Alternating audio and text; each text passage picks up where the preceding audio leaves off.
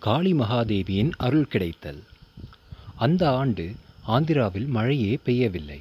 அதனால் ஏரி குளம் குட்டை அனைத்தும் வறண்டு கிடந்தன. அதனால் விவசாயம் நடைபெறவில்லை. தண்ணீர் பஞ்சமும் உணவு பஞ்சமும் தலைவிரித்து ஆடியது. அப்போது அந்த கிராமத்திற்கு ஒரு சாமியார் வந்தார். அவர் வந்து சேர்ந்த அன்றே பலமான மழை பெய்து ஆறு ஏரி குளம் குட்டை எல்லாம் நிரம்பிவிட்டன. சாமியார் வந்ததன் காரணமாகத்தான் நல்ல மழை பெய்துள்ளது என்று எண்ணிய அவ்வூர் மக்கள் சாமியாரை வாயார புகழ்ந்து அவரை வணங்கி ஆசி பெற்றனர்.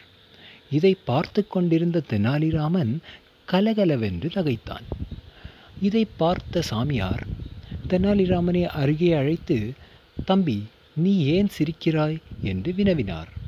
அதற்கு தெனாலிராமன் மழை பெய்வதும் பெய்யாமல் போவதும் இறைவன் செயலே. அப்படி இருக்க தாங்கள் வந்தவுடன் தங்கள் மகிமையால் தான் மழை பெய்துள்ளது என்று மக்கள் எண்ணுவது ஒரு பனை மரத்தில் நன்கு பழுத்துள்ள பனம்பழம் கீழே விழும் நேரத்தில் காக்கை உட்கார்ந்ததாம்.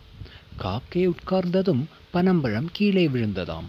அப்போது அதை பார்த்தவர்கள் காக்கை உட்கார்ந்ததால் தான் பனம்பழம் கீழே விழுந்தது என்று சொன்னார்களாம். அதுபோலவே இவ்வூர் மக்களின் செயல் இருந்ததால் தான் சிரித்தேன் என்றான் தெனாலிராமன். இதை கேட்ட சாமியார் உண்மையை உணர்ந்து அவன் மேல் கோபப்படவில்லை. அவனிடம் தம்பி உன்னிடம் திறமை இருக்கிறது. நீ காளி மகாதேவியின் அருளை பெற்றால் பிற்காலத்தில் புகழ் பெற்று விளங்குவாய் என்று நல்லாசி கூறினார்.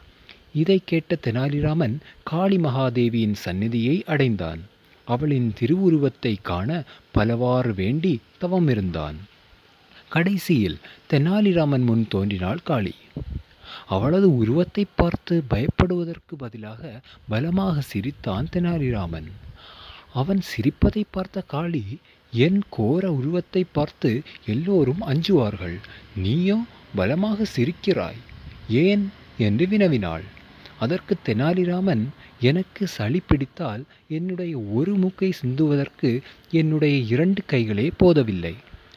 அப்படி இருக்க உனக்கு ஆயிரம் தலை உள்ளது. ஆனால் கைகள் இரண்டே பெற்றுள்ளாய். உனக்கு சளி பிடித்தால் ஆயிரம் மூக்கையும் எப்படி இரண்டு கைகளால் சிந்துவாய் என்று எண்ணினேன்.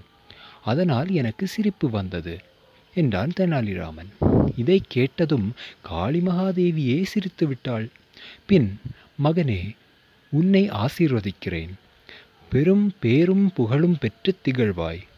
உனக்கு கஷ்டம் நேரும் போதெல்லாம் என்னை நினை.